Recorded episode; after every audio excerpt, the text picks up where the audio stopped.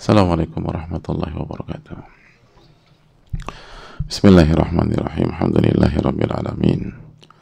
وبه نستعين على أمور الدنيا والدين والصلاة والسلام على أشرف الأنبياء والمرسلين وعلى آله وصحبه ومن سار على نهجه بإحسان إلى يوم الدين وبعد.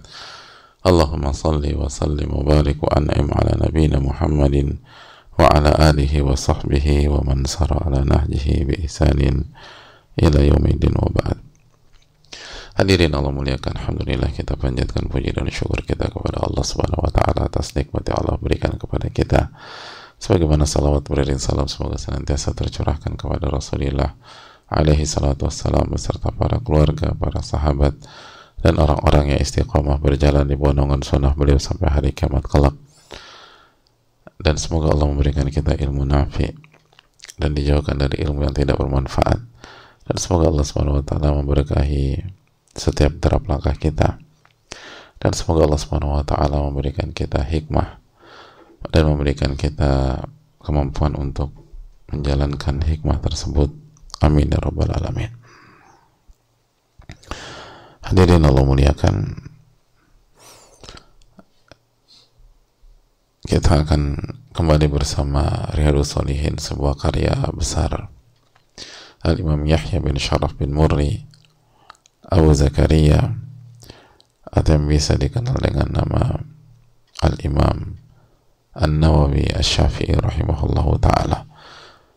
Semoga Allah merahmati beliau, orang tua beliau, keluarga beliau dan semoga Allah merahmati seluruh ulama dan umat di mana pun berada. Amin ya rabbal alamin.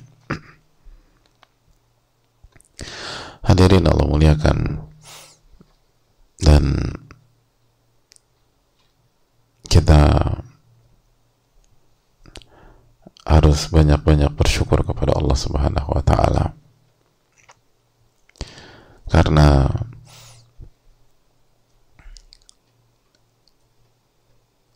hanya sedikit hamba Allah Subhanahu wa taala yang Allah memberikan taufik untuk mendekat kepadanya. Dan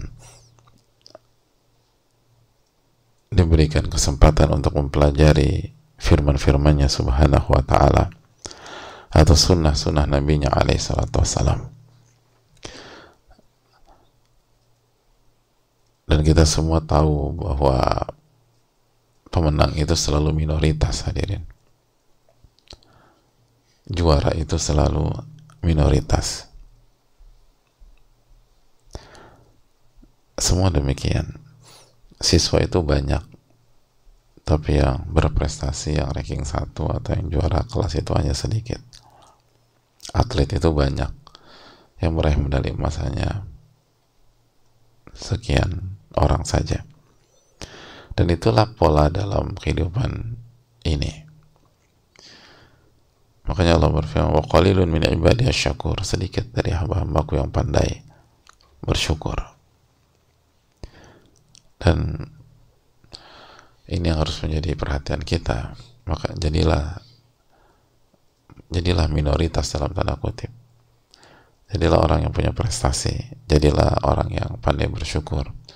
Jadilah orang yang hidupnya senantiasa beribadah dan takarub kepada Allah dengan ketidaksempurnaan kita dengan kekhilafan kita.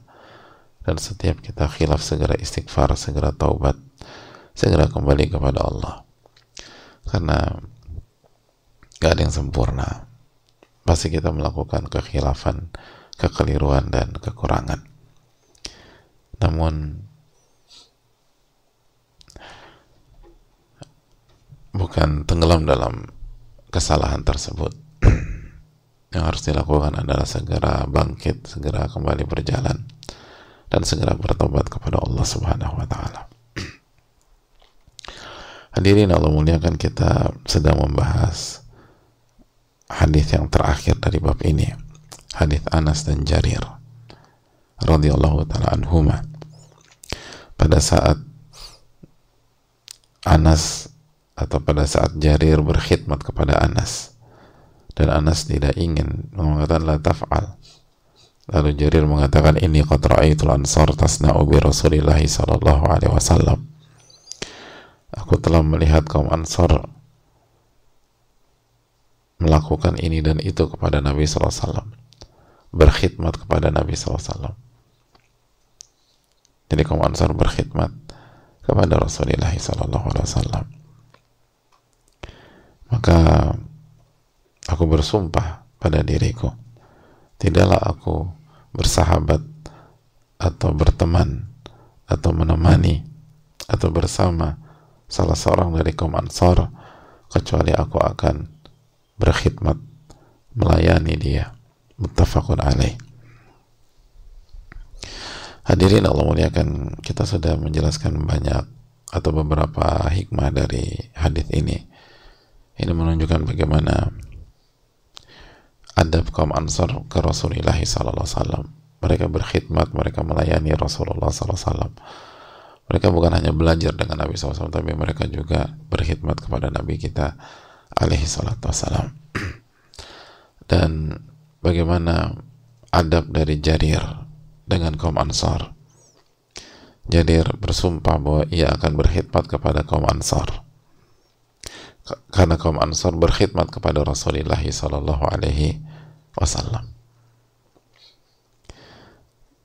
Dan begitulah kultur tercipta di dunia ilmu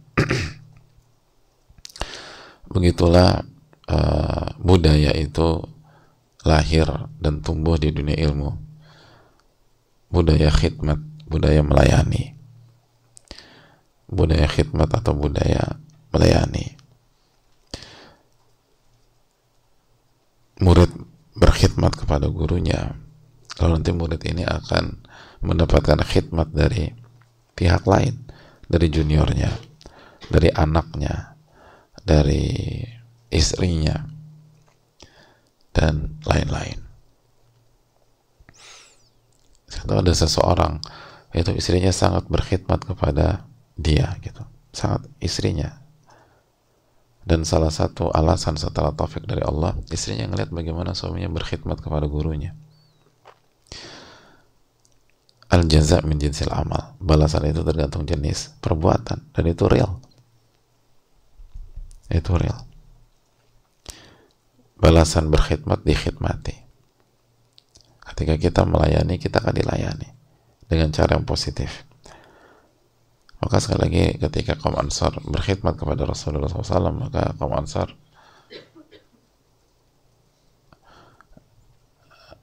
mendapatkan pelayanan dan khidmat dari pihak lain. Dan dengan sukarela tanpa diminta bahkan lihat Anas nggak mau hadir. Anas nggak mau. La taf'al jangan lakukan itu.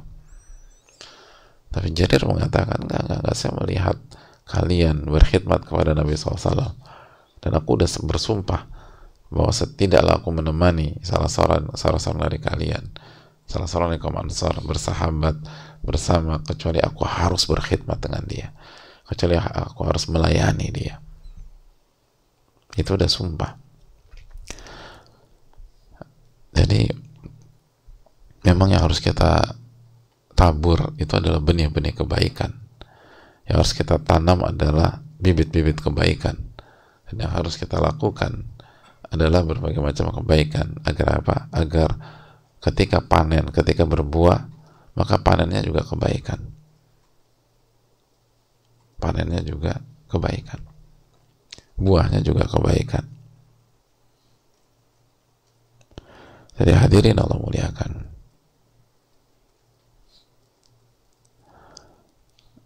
Adapun kalau kita sebaliknya kurang ajar, kurang ajar sama sunnah Rasulullah SAW, kurang ajar sama orang-orang soleh, kurang ajar sama guru, kurang ajar sama orang tua, maka al jaza min amal.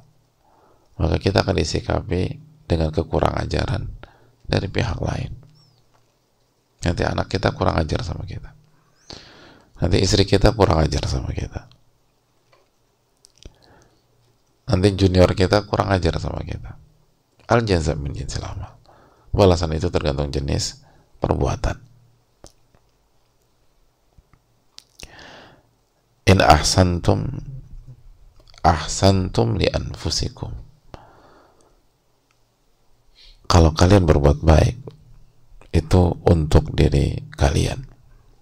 Wa in asatum falaha.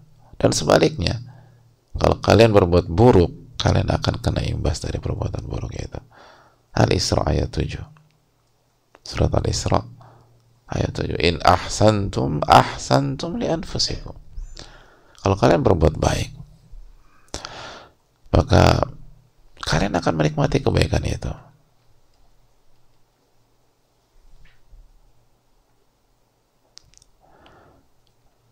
kalian akan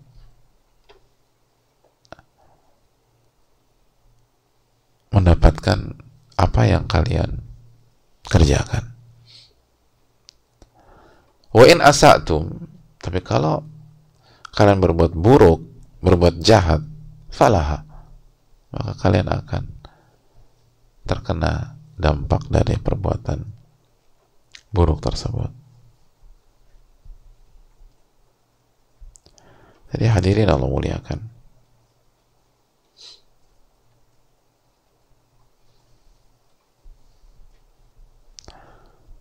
Ini yang perlu kita renungkan bersama-sama.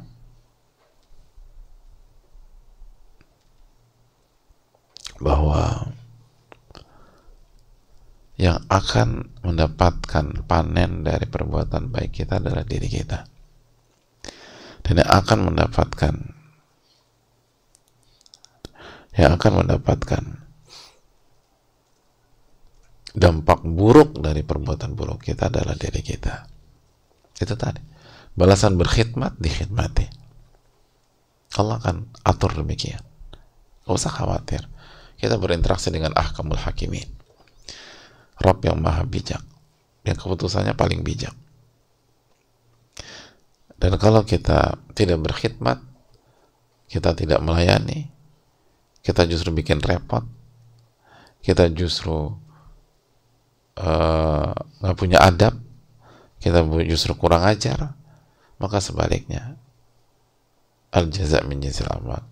Nanti ada pihak yang buat repot kita. Kurang ajar sama kita. Bersikap buruk sama kita. Nggak punya adab sama kita.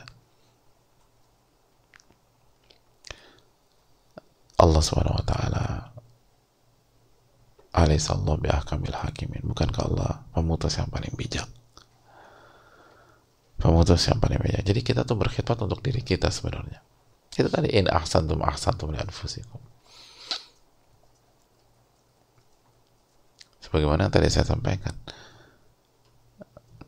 Sampai pengaruhnya ke istri bayangkan. Istri berkhidmat kepada diri beliau itu karena beliau berkhidmat sama gurunya.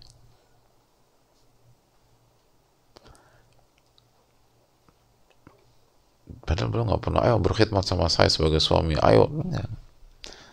Kehidupan ini ada yang ngatur hadirin. Rabbul Alamin. Allah subhanahu wa ta'ala. Allah subhanahu wa ta'ala. Dan Allah mengatakan, in ahsantum an ahsantum li anfusikum. Kalau kalian berbuat baik, kalian akan mendapatkan kebaikan dari perbuatan kalian tersebut.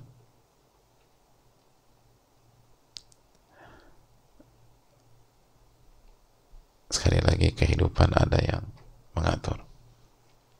Allah katakan dalam di awal surat Yunus yudabbirul amra Allah yang ngatur segala perkara yudabbirul amra yang ngatur tugas kita adalah nurut sama Allah tunduk kepada Allah. Lalu tunggu dan nikmati pertolongan-pertolongan Allah tabaraka wa ta'ala. Selalu berpikir demikian. Makanya hadirin satu poin yang perlu kita camkan. Pada saat kita berkhidmat kita nggak pamrih sama orang tersebut Bahkan kalau kita lihat, kita berkhidmat itu secara umum kepada orang yang punya jasa kepada kita. Lalu gimana kita mau pamrih? Oh, untuk balas budi dan jasa sosok tersebut aja kita belum sanggup. Apalagi yang kita yang motif kita adalah pamrih, punya kepentingan dunia dan lain sebagainya. Kita harus balas jasanya itu. Kan Ansor berkhidmat kepada Rasulullah SAW. Kenapa? Eh jasa Rasulullah SAW kepada mereka, para sahabat, kaum Ansor. Jadir kenapa berkhidmat kepada kaum Ansor? Belum sendiri sampaikan. Karena jasa-jasa kaum Ansor berkhidmat, mensupport Rasulnya alaihi salatu wassalam.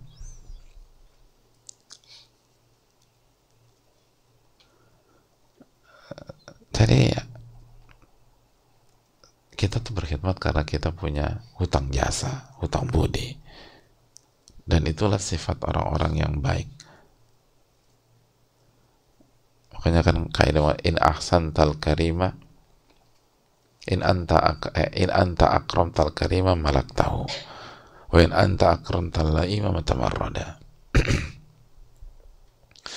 Kalau anda berbuat baik kepada orang mulia anda jadikan dia hamba sahaya anda tapi kalau anda baik sama orang yang buruk menunjak hadirin apa maksudnya? Orang yang mulia, orang baik, itu mengerti balas budi. Mengerti prinsip hutang budi dalam hidup. Tanpa Anda sebutkan. Tanpa Anda harus ingatkan. Orang-orang baik, orang yang punya kualitas ngerti. Ngerti konsep hutang budi, hutang jasa, balas budi. Maka begitu kita baik sama dia, begitu kita baik sama dia, maka otomatis dia berpikir bagaimana saya balas kebaikan orang ini.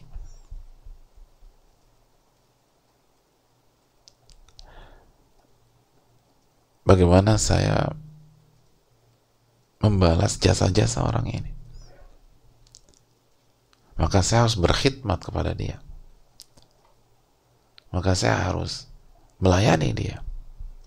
Semoga dengan ini saya bisa membalas jasa dan budi baik dia. Atau kalau nggak bisa paling nggak saya udah berusaha di hadapan Allah Subhanahu Wa Taala. Gitu Pak. jadi berpikirnya gimana balas budi? Gimana balas budi? Gimana balas jasa? Itu orang baik.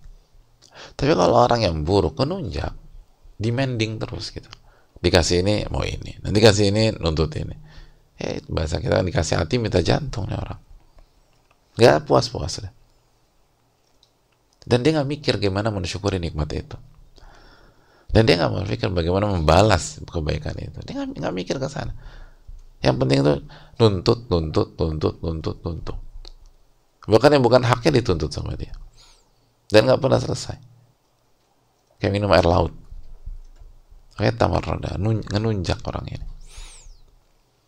Tapi kalau orang baik, orang baik tuh bukan hanya nggak demanding dia mikir gimana saya balas. Gimana saya melayani bagaimana saya berkhidmat. Dan malu kalau dibaikin lagi tuh malu aduh yang kemarin aja belum saya balas. Terus saya dapat kebaikan lagi dari orang ini. Gimana saya nanti? Yang lu saja belum saya balas terus saya dapat lagi dari dia. Minggu lalu aja belum saya balas terus saya dapat lagi. Itu orang-orang baik. Dan mereka lakukan untuk Allah taala. Karena Allah yang perintahkan itu. Man sana ilaikum ma'rufan fakafi'uh. Barang siapa berbuat baik kepada anda balas kata Nabi SAW pokoknya itu kenapa kita menekankan di majelis ini pentingnya mendoakan pentingnya mendoakan pentingnya mendoakan ini bukan sekadar kalimat doa di pertanyaan. Ini tentang membuktikan seberapa baik level kita atau sebaliknya. Karena PR kita sebenarnya bukan hanya mendoakan, mendoakan dan membalas kebaikan. Itu PR kita. Itu dunia ilmu demikian, membalas kebaikan orang. Nah kalau kita belum bisa balas, Nabi SAW memberikan opsi terakhir, doakan. Nah kalau kita nggak doakan juga, gimana pertanggungjawaban kita di hadapan Allah? Lalu seperti itulah status kita. Seperti itulah kualitas kita. Seperti itulah level kita sangat rendah. Rendah sekali. Dan kalau level kita rendah, lalu bagaimana kita nanti di hari kiamat? Ini hal yang sangat penting. Allah taala alam bisawab. Saya rasa cukup sampai di sini. Insyaallah kita akan lanjutkan di pertemuan yang akan datang.